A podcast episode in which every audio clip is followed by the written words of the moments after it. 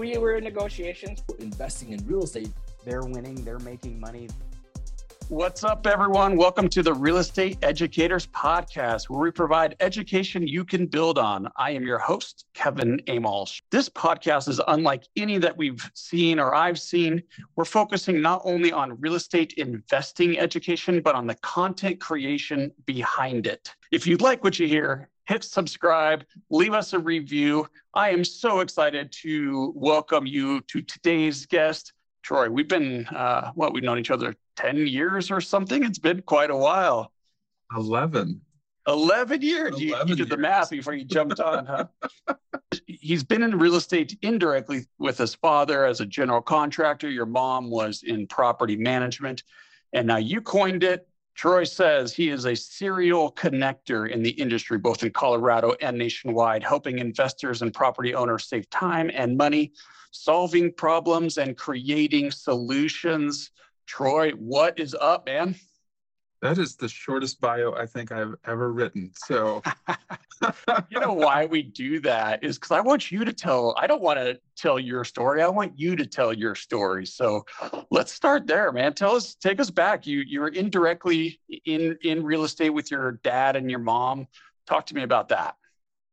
Yeah, you know, I was actually telling a member recently, uh, they al- always come out of uh, nowhere and say, So, what's your story? And so I have to think about it myself. But, you know, my dad was a GC. He's been in construction all of his life. I spent my summers putting down hardwood floor and the misery of the humidity of the Midwest. And I certainly watched my mom manage properties for investors. She primarily worked with independent real estate investors. And I would, the more I thought about it, I was like, I don't want to be her. I want to be them. And so, you know, that rich dad, poor dad concept comes into play.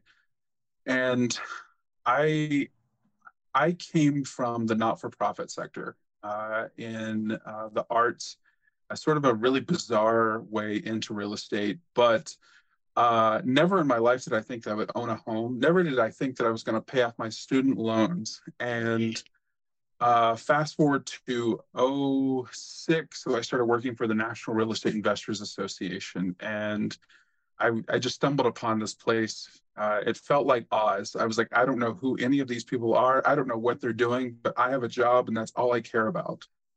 But, you know, I my responsibility was in the meetings and event side of things. And so I, I sat in the room, so many webinars, so many workshops, so much education. And it took me a very, very long time before I actually, quote unquote, drank the Kool Aid. I just moved out to Colorado in 2012, uh, and I was surrounded by three solid investors up in Northern Colorado, founders of ICOR, uh, Dave Lund, Mike, and Greg Vogel. And they said, you know, you're really going to have or want credibility. Uh, you really got to be doing this. And I come from the association management world where you just do your job and the rest of it sort of plays itself out. But it seemed so much more important that I be involved in real estate. And so in 2014, I flipped my first house up in Fort Collins.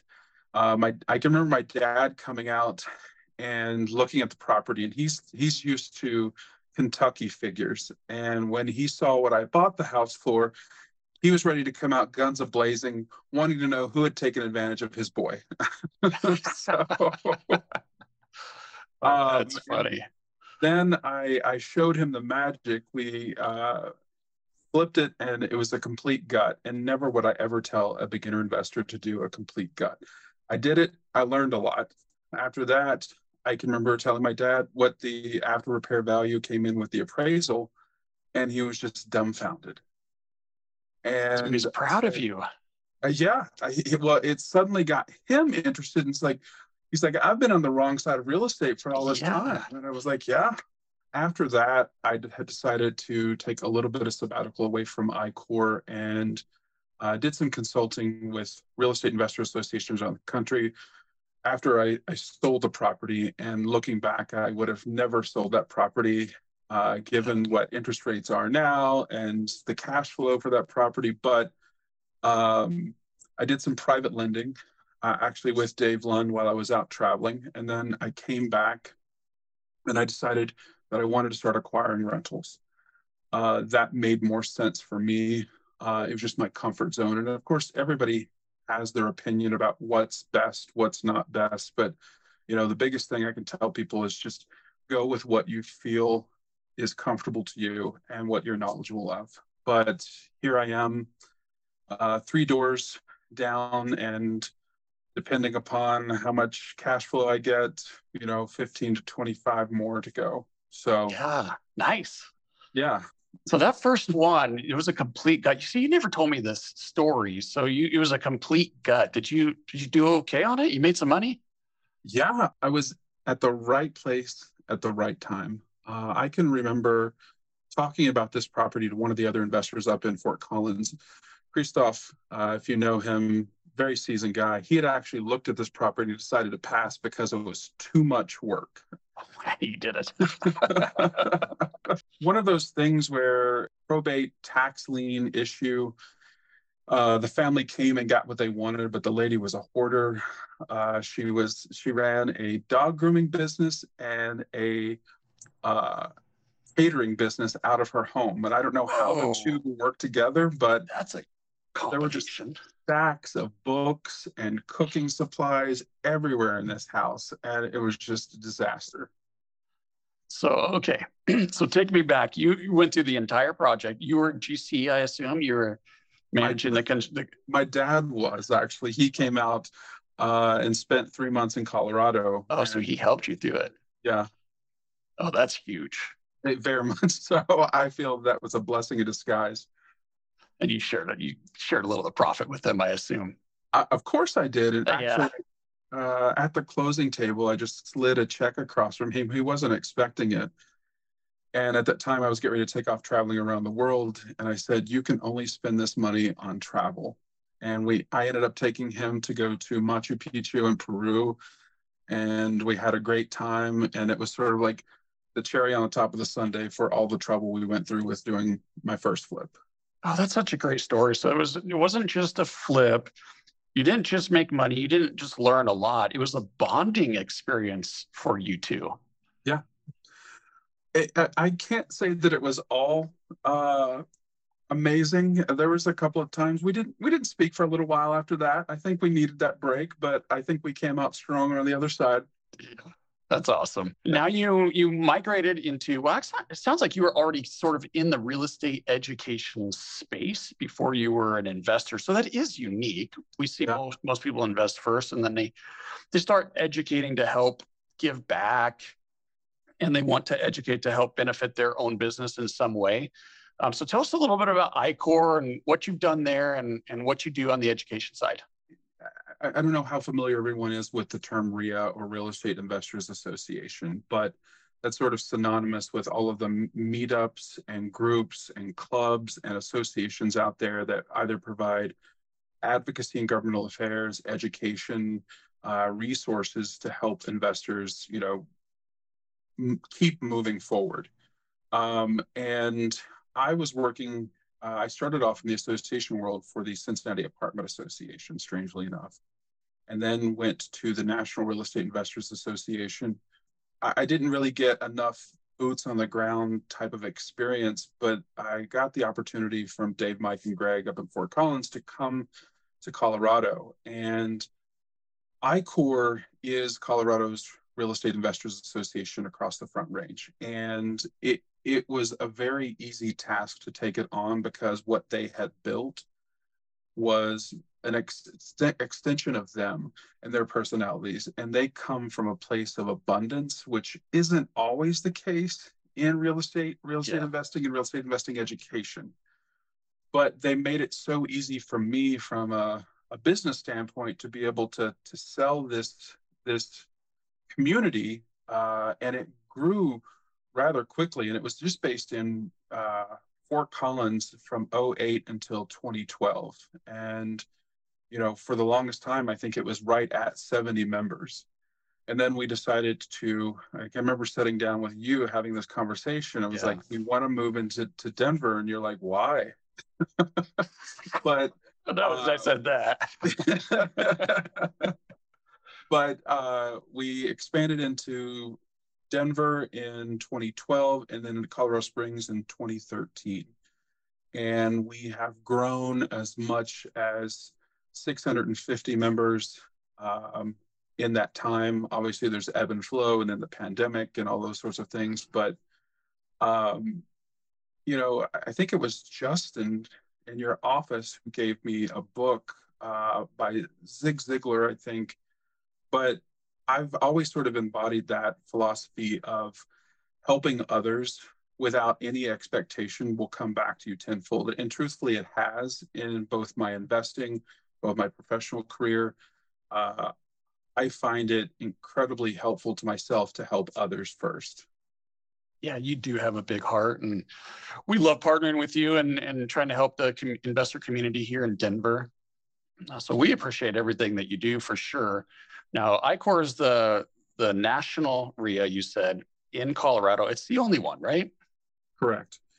Um, and that's where you know I a colleague of mine once said, you know, there there are plenty of clubs and meetups, and clubs are for hobbyists, and associations are for professionals. And I would say that predominantly in our industry, I don't think that a lot of investors think of themselves as business owners. But if you were to start a business, you wouldn't start without some sort of plan. Um, and I think those things we always focus on the investing strategy education, but we never think about what it is to be a small business owner that holds real estate as part of its portfolio and how do you treat your investment as that business. Yeah, I totally agree. Um, so how for you the business is the association right so Correct. you do some investing it sounds like but your primary focus is just giving back and helping people uh, reach their goals so what are the, some of the ways that you and your association does that or accomplishes that goal well you know in in my introduction uh, I, I somebody jokingly called me a serial connector and it's literally just that and since the pandemic and we lost some of that face-to-face interaction, I started what I call the Colorado Real Estate Concierge. And that is giving my members time, giving them my time. And I think that's the biggest thing that you can give anybody is your time. And it's been the most helpful setting down at least face to face virtually and having a conversation, understanding their problem and figuring out you know what are some options for them? What are the resources to help them accomplish this and at least get them to the next leg of the race the Real Estate Educators podcast is brought to you by Pine Financial Group. Pine Financial Group is a private lender specializing in value add bridge lending for real estate investors. This is accomplished by raising private money from individual investors and lending that money out in short term real estate loans. Pine operates one of the coolest public mortgage funds on the market because it brings consistency and security to your investment portfolio without giving up on returns. The fund pays its investors a flat 8% return with monthly distributions. There is a low minimum investment and no lockup period. That's right, you can request all of your money back at any time without any fees. Diversify your portfolio out of Wall Street and into Main Street with the Pine Financial Group Public Fund PFG Fund 5. Find out more at pinefinancialgroup.com. That's pinefinancialgroup.com. Yeah, and how does this benefit you? I know you always you always give me crap for asking this question, but like our listeners want to want to help people, but they also want to grow their own business also. So how can content creation or content marketing or creating an association or any of that help them, do you think? I mean, I, I think I think it's important to sort of label yourself as a subject matter expert um, and focus on the things that you are most adept at um, and write and produce content around that. Uh, it's going to help. Uh, I always say, I'm not here to give you the answers. I'm just here to make sure that you're asking the right questions. And that's the thing is like, Love I it. want to be able to ask the right questions. And anytime a beginner investor comes to me, it's it's it's almost verbatim the same story, just slightly different variables. And uh, I created a process called the True North Planner, uh, with which is inside of ICOR, And it literally takes them through a business planning process to help them understand what are they trying to solve in their life with real estate. Then understanding how risk adverse they are, how active or passive they want to be as an investor. And then seeing where they are in terms of the education that they do have and finding the gaps of the things that they don't have. And then ultimately putting together that one to two page plan so that they can focus and not get shiny object syndrome, which I'm sure a lot of your listeners have have dealt with. Oh, sure. Uh, but you know, I think it's Tony Robbins that says that uh, we overestimate what we can do in a year and we underestimate what we can do in 10. And so we used to say our five year plan, our 10 year plan. And I think that time moves so quickly now that keeping that narrow and short and being nimble and being able to pivot with all the things that are happening in the real estate market uh, make you a better and informed investor and ultimately set you up to go longer into the game. Yeah, so I love where you're going with this. Um, so joining an association like yours helps them use call it True what was it True North, True North. So you're help giving them direction and and anytime you join an association or something like that, you're going to be surrounded by people encouraging you and, and going true north, right? Um, and I know you got a very well structured organization. You know, we did our our meetups for a long time, just totally no structure, right? Just let's just hang out. So that's how that's how we did it. Uh, but you're very structured. So what if someone joined ICOR? What what do they get? What's the benefit to them for joining a group like yours or joining yours? We we used to be called the Investment Club of the Rockies, and we changed it and I can remember one of the members asking, "Are you guys turning socialist on us?" When we said community. Um, but okay, I don't know what that means. but it, truthfully, it's just that. It's, it's when you show up to an ICOR meeting, it's not a, a complete stranger. Most of the people that have been there have been there for years, and they continue to come back because of the value that they get.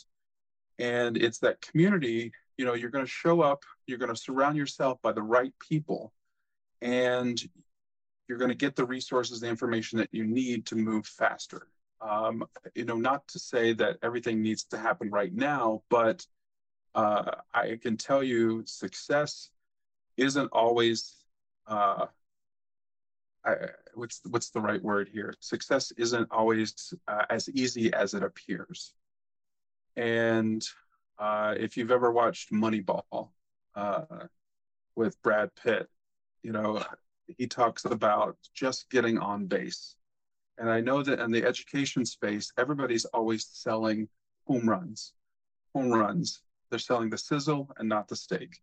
Right. And if you can just focus and surround yourself by the right people, uh, so that when you are making these big, lofty decisions, you again are have the ability to make informed decisions, and those people are going to guide you, and eventually, or potentially, partner with you on deals, and suddenly your network, which you've been probably working by yourself, goes from one to now six hundred. Yeah.